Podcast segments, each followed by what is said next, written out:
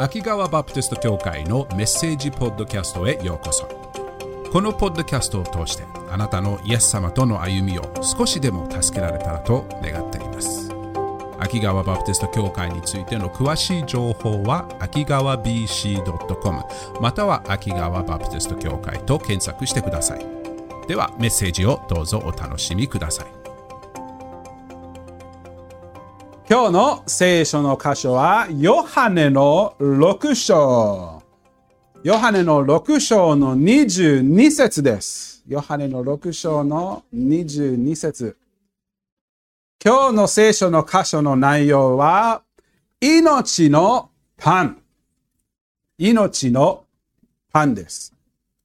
今日の聖書箇所は、ちょっとバックグラウンドを、えーみんなでちょっと覚えてもいいかもしれませんね。えーこの聖書箇所の前の日にあるすごいことが起こりました。ちょっとパンに関係ある出来事でした。イエス様が5つのパンと2つの魚で5000人以上の人に食事を与えたものすごい奇跡でした。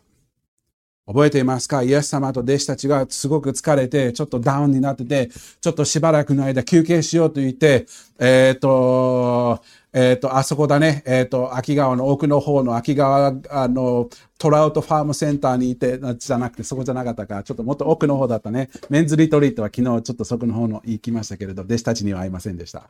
えっ、と、でもそこにイエス様が奥の方に行って時間を過ごしていたけれど、群衆がイエス様の後についていて、イエス様はその群衆に愛を持って教えて奇跡をしましたけれど、最も最高の奇跡は、彼ら5000人以上に食べ物を与えたことでした。みんながお腹がいっぱいになって、えっ、と、その晩、えっ、と、ところどころ過ごしましたね。イエス様は弟子たちに船に入って、あの、ガリラヤ湖の向こう岸に行きなさいと言いながら、イエス様は一人で山の奥に入って、天のお父様と時間を過ごしました。その夜、もう一つのすごいことが起こりましたね。その弟子たちがガリラヤ湖を船で渡ろうというところで大きな嵐が彼らに、えー彼らを訪れましたね。そして弟子たちは一生懸命漕いで一生懸命漕いだにもかかわらずどうしようもない状態でもう命拾いみたいなもう必死で泳いでいる中でもう船があの溺れないように一生懸命頑張っている中で何時間も何時間も漕いでいたちょうど夜が明ける直前に遠くを見ると、イエス様が彼らのところに歩いているのを見ました。最初はお化けかなと思ってみんなはびっくりしましたけれど、そのイエス様の出会いによって、弟子たちは初めて新しい方法でイエス様を見るようになったのです。イエス様がその水の上に歩いているだけではなく、彼らのところに近づいて、私ですわた恐れなくてはいけないですペテロはそのイエス様の声を聞いて、本当にあなたでしたら私に不可能なことを命じてください。私もあなたのところへ水に歩くように命じてください。イエス様は一言で、来なさいと言って、ペテロが水の上を歩くようにしました。ペテロが水の上を歩いてイエス様のところに行けば行くほど船から離れている、船の安全から離れている、イエス様に完全に信頼しなきゃいけない。そして彼らの、彼の恐怖が信仰を覆ってしまいました話を見ましたね。そしてイエスペテロは信仰を失って溺れ始めている時にイエス様彼を救い出して回復して船の元に戻させました。戻りました。一緒にね。その夜、弟子たちは、イエス様は本当に神の子であることに気がつきました。そしてイエス様をその場で礼拝しました。すごいことでした。弟子たちがその晩、イエス様をそのように直面している中で、周りの人たちはそのことに全然気づかないままで朝起きました。その次の朝、群衆は、みんな弟子たちは船に乗ってガリラヤ湖の向こう側に行ったことも分かりましたし、イエス様が一人で山登ったのも分かりました。そしてその次の朝、イエス様が山から下っているのを待っていて、なかなか来ないね。これはどうすればいいのでしょうか？もうイエス様はもう山のところにもどこにもいないんじゃないかなと思って、彼らはイエス様の後をイエス様を探し出しに行ってきました。そして船に乗っていた弟子たちのところに行けば、イエス様に出会うかもしれないというところで、彼らはイエス様のところに行くことをイエス様を探し始めたのですね。もしかしたら、この群衆の人たちは、前の日に楽しんだ、その大きな食事、満腹になった食事のアンコールがあればいいかなと思っていたかもしれません。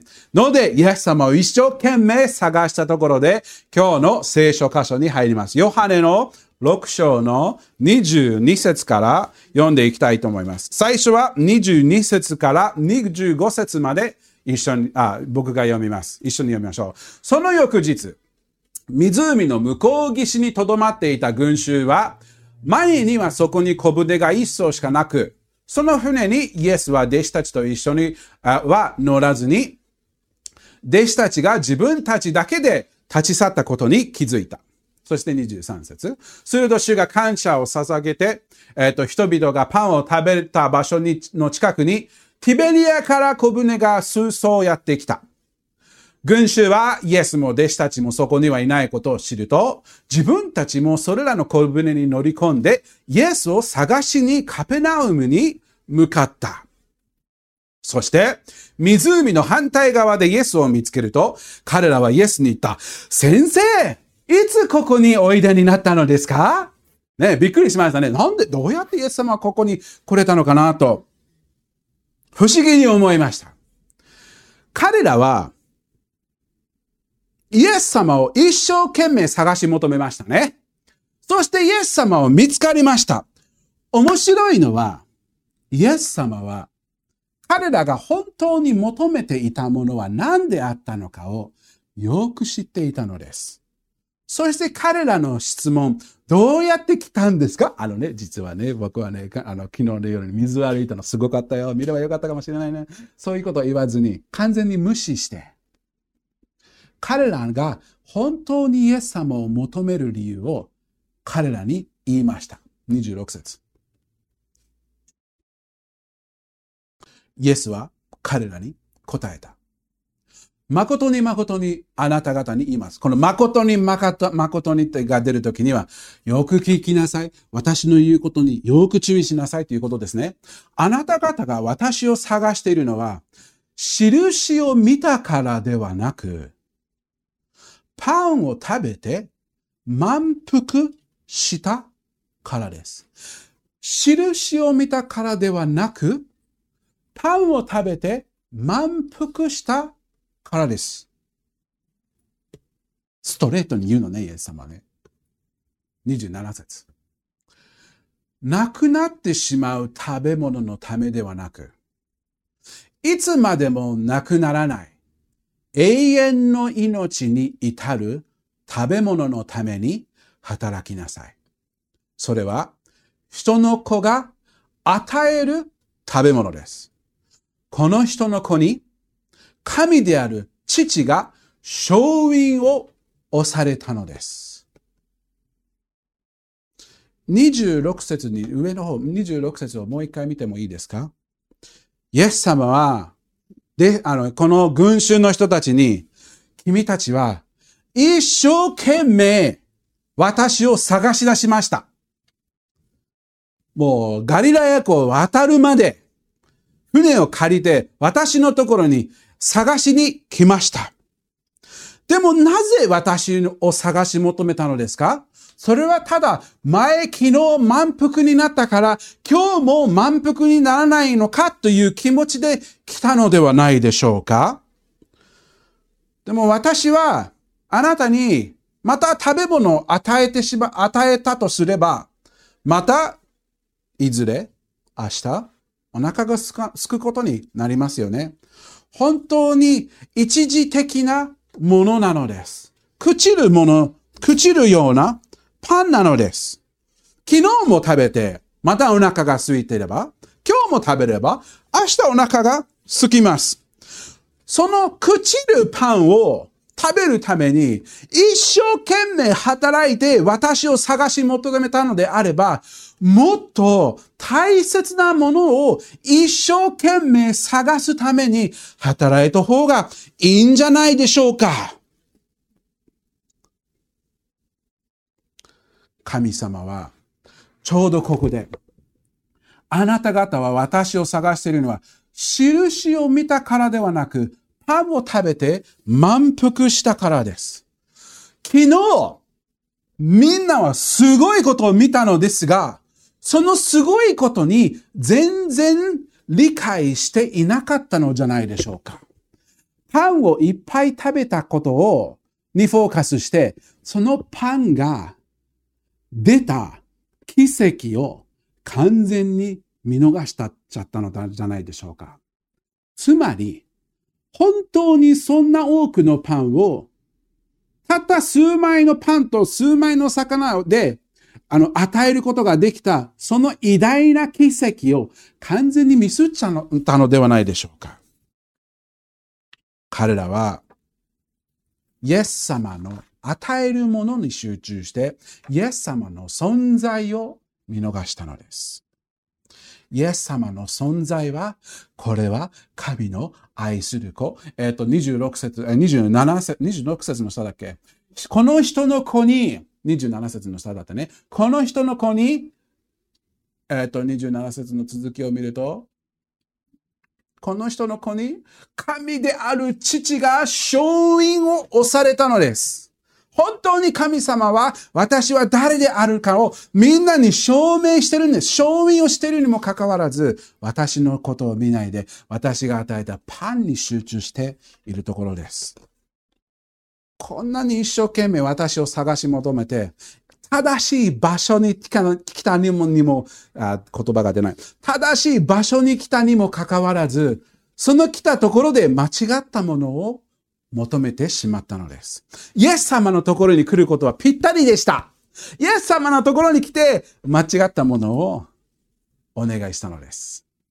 イエス様は、こんな朽ちるパンのためにわざわざ私のところに来たのであれば、もっと大切なパンを願えばよかったのではないでしょうか。私は喜んで命のパンを与えることができるのです。えっ、と、20 27節の上の方。27節の上の方。なくなってしまう食べ物のためではなく、いつまでもなくならない永遠の命に至る食べ物のために働きなさい。それは人の子が与える食べ物です。私は喜んであなたたちに与える、与えるパンです。と言いましたね。彼らは一生懸命イエス様を探したにもかかわらず、本当に必要であることに気づいていなかったのです。正直私たちもみんなそういうことがやりやすいですよね。この肉体的な一時的な必要を満たすために一生懸命イエス様にイエス様を求めます。イエス様この状況を助けてください。私の必要な糧を与えてください。求めることはいいです。大切なことです。が、私たちを満たす。完全に満たすためのものではありません。私たちはイエス様にそれを求めることはいいことですが、覚えることは大切なのは、イエス様は私たちの一時的なこの地上の、えっと、必要を満たすために天を離れたのではないです。もっと大切な必要を満たすために天を離れてこの世に来て十字架にかかられたのです。毎日パンを与えるためではないです。もっと永遠に至るパンを私たちに与えるためなのです。たまに私たちは永遠の命ですね。たまに私たちは日々、肉体的な現実と霊的な現実の中で歩んでいることを忘れやすいかもしれません。肉体的なことばっかりを見ているからですね。私たちの肉体的な目は肉体的な必要に見えやすいから、感じやすいから、肉体的な必要にフォーカスしやすいですが、霊的な現実の中に歩んでいることを忘れてはいけません。霊的な必要も肉体的な必要と同じようにあるのです。で、やりやすいのは、その霊的な必要を満たすために、イエス様に肉体的な解決を求めるんです。意味わかる？霊的な必要なのに、この必要を肉体的に満たしてください。パンをください。でもパンはどうしてもその霊的な必要を満たすことができないのです。うん。これはいい説明の仕方かどうかわからないけど、やってみます。私たちの存在、私たちが生きるためにいろんな必要がありますよね。食べ物も必要ですし、水も必要ですし、えっと、酸素も必要ですよね。でしょ？みんな酸素必要ですよね。OK, good. ほとんどはそうかな？OK, good. ある日、例えばこうしましょう。ある日、朝起きた時に、酸素が足りないことに気がついた。なかなか息がしづらい。酸素が大切であることに気がついて、朝起きて、急いで冷蔵庫を開けて食べ物をいっぱい食べようとする。それで酸素の必要は満たしますか？満たさないよね。求めてる、本当に必要なものは酸素だけれど、その酸素の必要を満たそうとして食べ物を食べようとする。なんか飲めば酸素がもっと息息ができやすくなると思う。それは間違いですよね。できないですよね。この人たちは、イエス様のところに霊的な必要があることを多分感じていたかどうかはわからないですけれど、その現実でした。そしてその必要を満たすために、その霊的な酸素を求めようとするために、イエス様パンください。惜しい。イエス様は彼らにそういうことを説明してるんですね。君たちは僕に来たこと、私に来たことは正しいです。せっかく私に来たにもかかわらず、間違ったものを求めた。イエス様は彼らにそれを説明しようとして、彼らはイエス様が一生懸命これを探すんだったら永遠の命を得るもののために一生懸命探した方がいいんじゃないのっていうことを言ったときに人たちはイエス様の言葉を勘違いしました。28節すると彼らはイエスに言った。神の技を行うためには何をすべきでしょうか？うん、OK。イエス様が一生懸命頑張ればいいということを言ったので、もしかしたらイエス様はあの、パンを僕たちに与えるために何かをしてほしい。神様の見業を行う。神様がイエス様を承認したということであれば、その神様がイエス様を承認するために、イエス様が私たちを、まあ、受け入れられるようにするために何かした方がいいかもしれないな。じゃあ、イエス様、何をしたらいいんですか？何をしたらパンがもらえるのですか？イエス様、分かってないな。29節。イエスは答えられた。神が使わしたものをあなた方が信じること。それが神の技です。本当に神様があなたたちにしてほしいことを知りたい？それ一体何かというと、することじゃないことです。信じることなのです。神様を使、神様が使わしたお方、ものをあなた方は信じること。彼らは一生懸命神様に受け入れられるために私たちは何かを、何かをすれば、OK をもらって、イエス様は何かをしてくれるんじゃないか。イエス様違う。永遠の命。命に至るパンは、そういうようなものではない。働いて得れるようなものではないのです。一生懸命神様に喜ばれるために何かができると思うことが間違いなのです。永遠の命は得れるような、働いて一生懸命頑張って得れるような、そういうようなものではないです。このような尊いものは神様に与えられるしかないです。受けるしかないんです。信仰によって受けられるようなものなのです。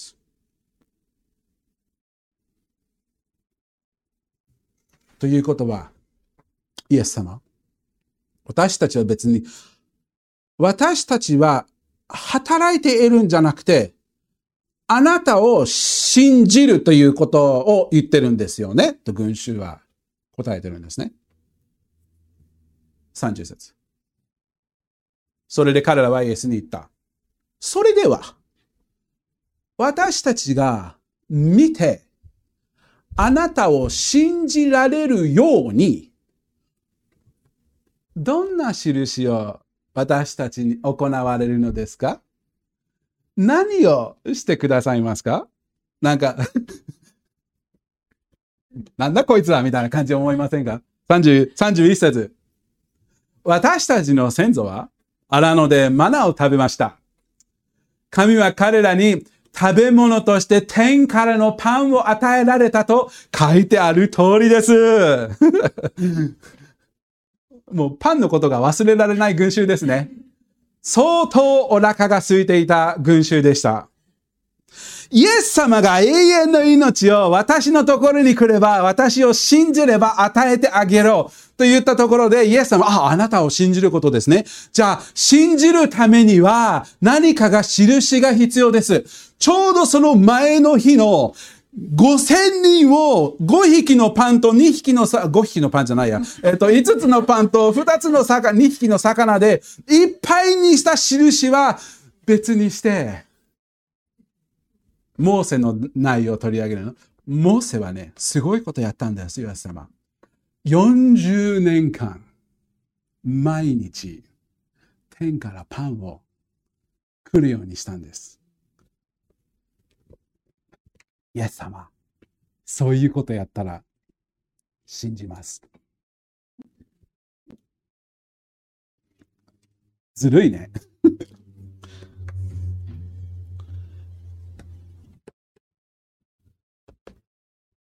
それだけじゃないんです。今度は御言葉を取り出すんです。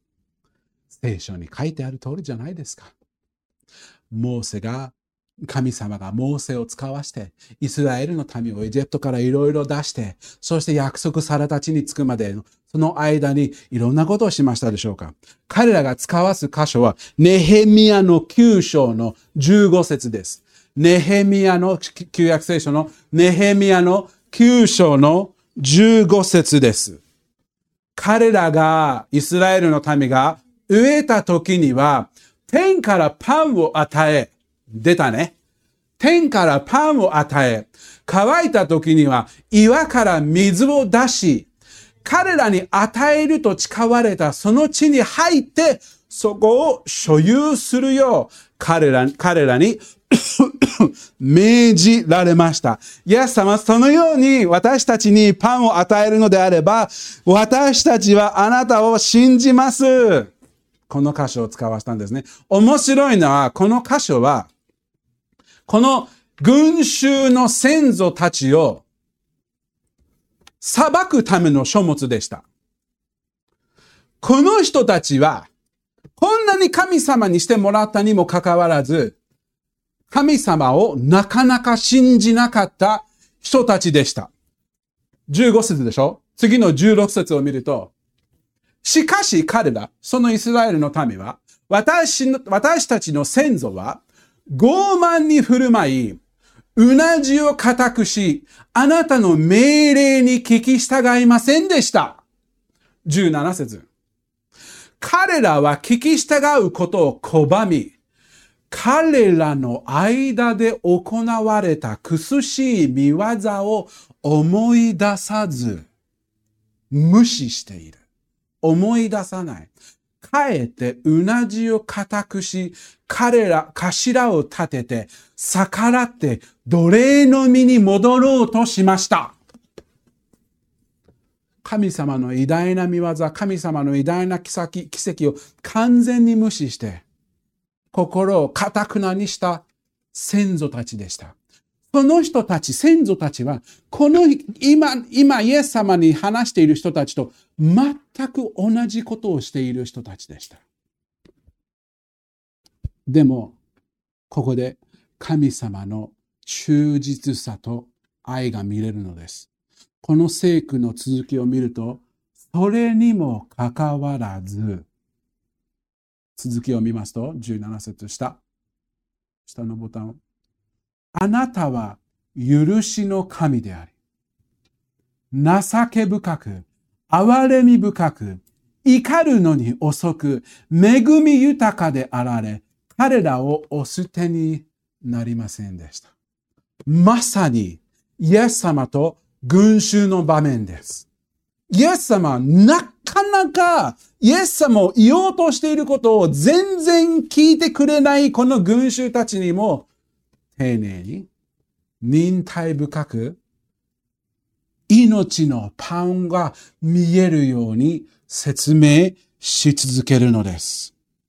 どんなにこの群衆の人たちは、イエス様に肉体的の必要を満たすためにパンをくださいと会話を戻そうとしていても、イエス様は愛を持って忍耐深く注意深く、優しくその会話をもっと必要である霊的なパンを求めるようにと会話を戻し続けるのです。もうこればっかりなんです。肉体的なパン。no, no, no. 霊的なパンを求めなさい。いや、でも肉体的なパンが欲しいのです。no, no, no. あなたは必要なのは霊的なパンです。みんな霊的なパン前与えたでしょ ?no, no, no. 霊的なパンが必要です。32節。6章、あの、あの、あの、ヨハネの6章の32節それでイエスは彼らに言われた。誠に誠にあなた方に言います。よく聞いて、私の言うこと。モーセがあなた方に天からのパンを与えたのではありません。私の父があなた方に天からの誠のパンを与えてくださるのです。これも後で見ます。33節も大切です。神のパンは天から下ってきて世に命を与えるものなのです。このものっていうのはお方というふうにも考えてもいいです。神のパンは天から下ってきて世に命を与えるものなのです。32節を振り返ってみると、モーセに、えっ、ー、と、えっ、ー、と、誠にあなた方に言います。モーセがあなた方に天からパンを与えたのではありません。まず最初に、与えたのはモーセではないです。神様です。でもそれと同時に、モーセが与えたそのパンは、誠の命のパンでもありませんでした。なぜかというと、毎日食べなければいけませんでした。一回もらったパンは次の朝植えていたのです。ので、このパンは誠の命のパンを示す形のものでした。本当の命のパンは過去に与えられたものではなく、今現代、現在、今に与えられているものです。32節の続きを見ると、私の父があなた方に天からの誠のパンを与えてくださるのです。今話しているところです。ということは、イエス様は彼らに言ってるのです。あれは過去のことでした。そのパンも誠のパン、天からのパンではありませんでした。今、あなたのところにその命のパンが届いているのです。神様から直接あなたに来ているのです。そのパンは実際に何であるのでしょうか？食べ物ではありません。イエス様です。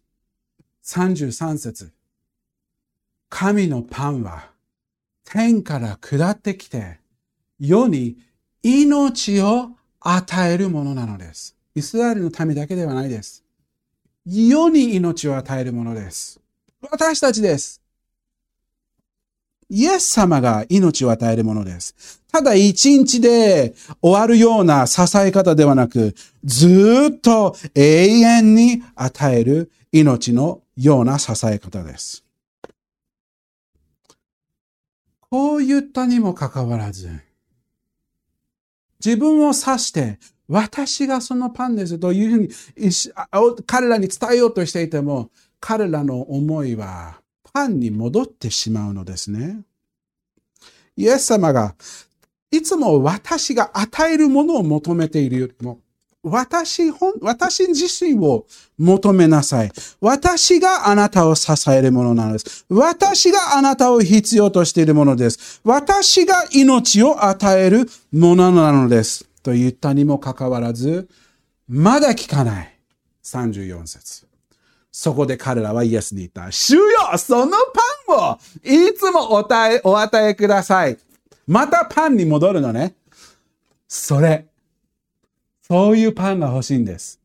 もうずっと食べれるやつ。あれをください。あれがあればもう最高だね。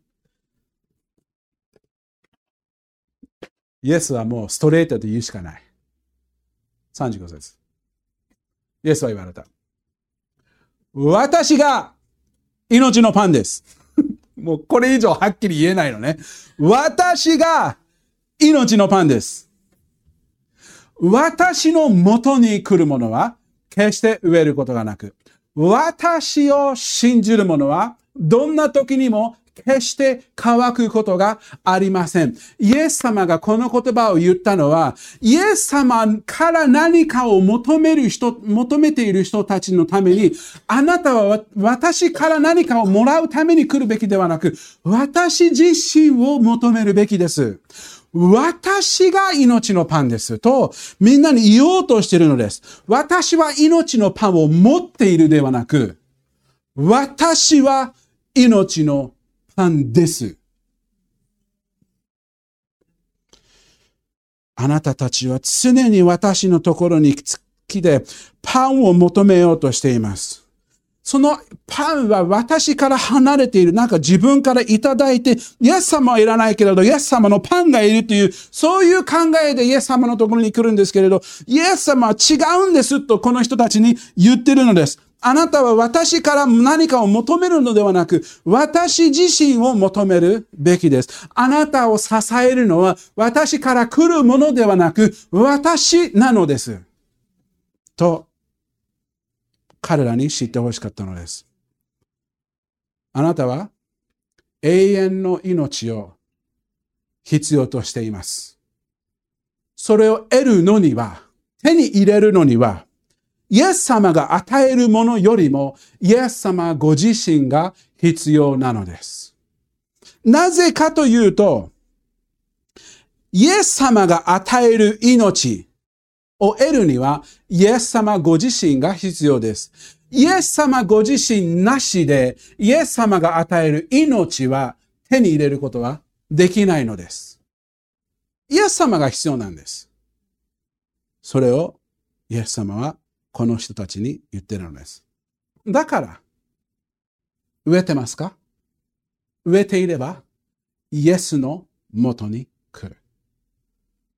喉が乾い、あ、上、えっと、あの、乾いていますか？霊的に乾いていますか？それを満たすためには、イエス様のところに来る必要があるのです。私たちは、イエス様からこれをください、あれをください。これがあれば、たまにイエス様その祈りを答えてくれることは素晴らしいことです。イエス様が本当に私たちを愛していることの大きな大切なことですけれど、私たちはわ、ま、あの忘れてはいけないのは、肉体的な必要と同時に霊的な必要もあることを忘れてはいけません。その霊的な必要を満たすのは、イエス様です。イエス様のところに来て、本当は私は酸素が必要なんですけれど、パンでいいです。で、求めるのと同じです。イエス様の永遠の命を得るのには、イエス様が必要なんです。イエス様がその命なんです。兄弟姉妹？これは救われている人、イエス様を信じている、信じてない人だけのためのメッセージではないです。私たちのためにも必要なメッセージなんです。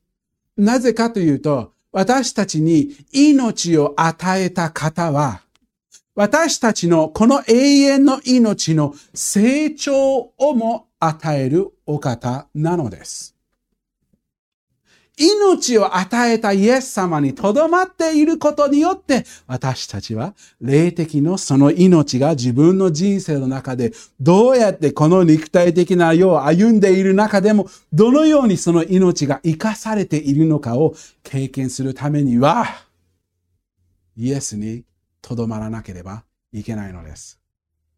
ああ、もっと霊的な実が結びたいな、もっと愛や寛容や親切やそういうことに成長したいなと思いながら、イエス様それにしてくださいって思って、イエス様にとどまらなければ、難か、無理です。なぜかというと、あなたの霊的な支え、霊的に日々必要としているものは、イエス様なんです。イエス様を離れて、離れてクリスチャンとして歩むことは無理です。イエス様自身が私がなければ、私と、私が、without me you can do nothing。私でなければ、私と一緒でなければ、なんだっけ、えっと、書いてながら日本語が出てこない。私と共にくっついてないとダメ、無理です。何も、あなたは何もできないと書いてあるんですね。まさにその通りです。だから、クリスチャンとして、私たちはイエス様の後についていくために、このクリスチャンとしての成長のために、その命、霊的な命を与えた方にとどまることによって、霊的な命が自分の人生に生かされることを経験することができるのです。今日、あなたはいろんな人と時間を過ごします。一番一緒に時間を過ごす方は、この部屋の兄弟姉妹ではないです。僕でもないです。イエス様です。イエス様です。なので、それを忘れないで、イエス様と時間を過ごしましょう。それが命の源です。ね。この命によって私たちは生かされました。永遠に至る命を得ました。ハレルヤイエス様に感謝しましょう。そして日々、イエス様との時間を大切に大切にして、一緒に主と歩んでいきましょう。お祈りします。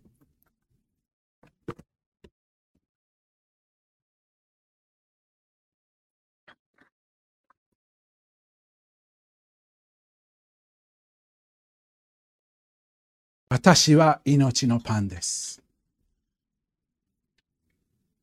イエス様、今日はその意味はどういうものであるのかを今日の御言葉を通してよくわかることができました。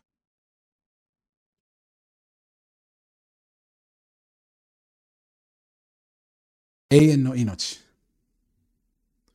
永遠に至る命はイエス様、あなた様にあるのです。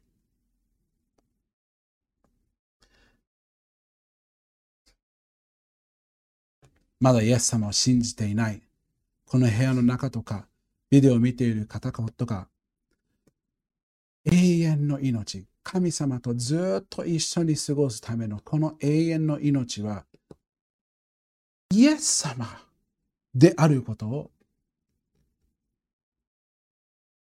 理解できるように助けてください。イエス様のもとへ行くことによって命を得る。イエス様を信じることによって信頼を置くことです。全部イエス様に自分を乗せることって言ってもいいかもしれません。イエスを信じることによって命を得る。今日でもイエス様、私は今日あなたに信頼を置きます。あなたのもとへ行きます。どうか私を受け入れてください。私を救ってくださいと祈ることができるように。自分の罪を完全に悔い改めて、イエス様、今日からは私はイエス様のために生きます。でもイエス様にために生きるのにはあなた様が必要です。私を許して救ってください。その信仰をイエスに置くことができるように助けてください。そして、救われた者。私たち一人一人が命の源であるイエス様にとどまって、イエス様にとどまればとどまるほど、イエス様の命の実が自分の人生に、生活に、考え方に、態度に、行動に生かされるように助けてください。感謝してイエス様の皆によって祈ります。アメン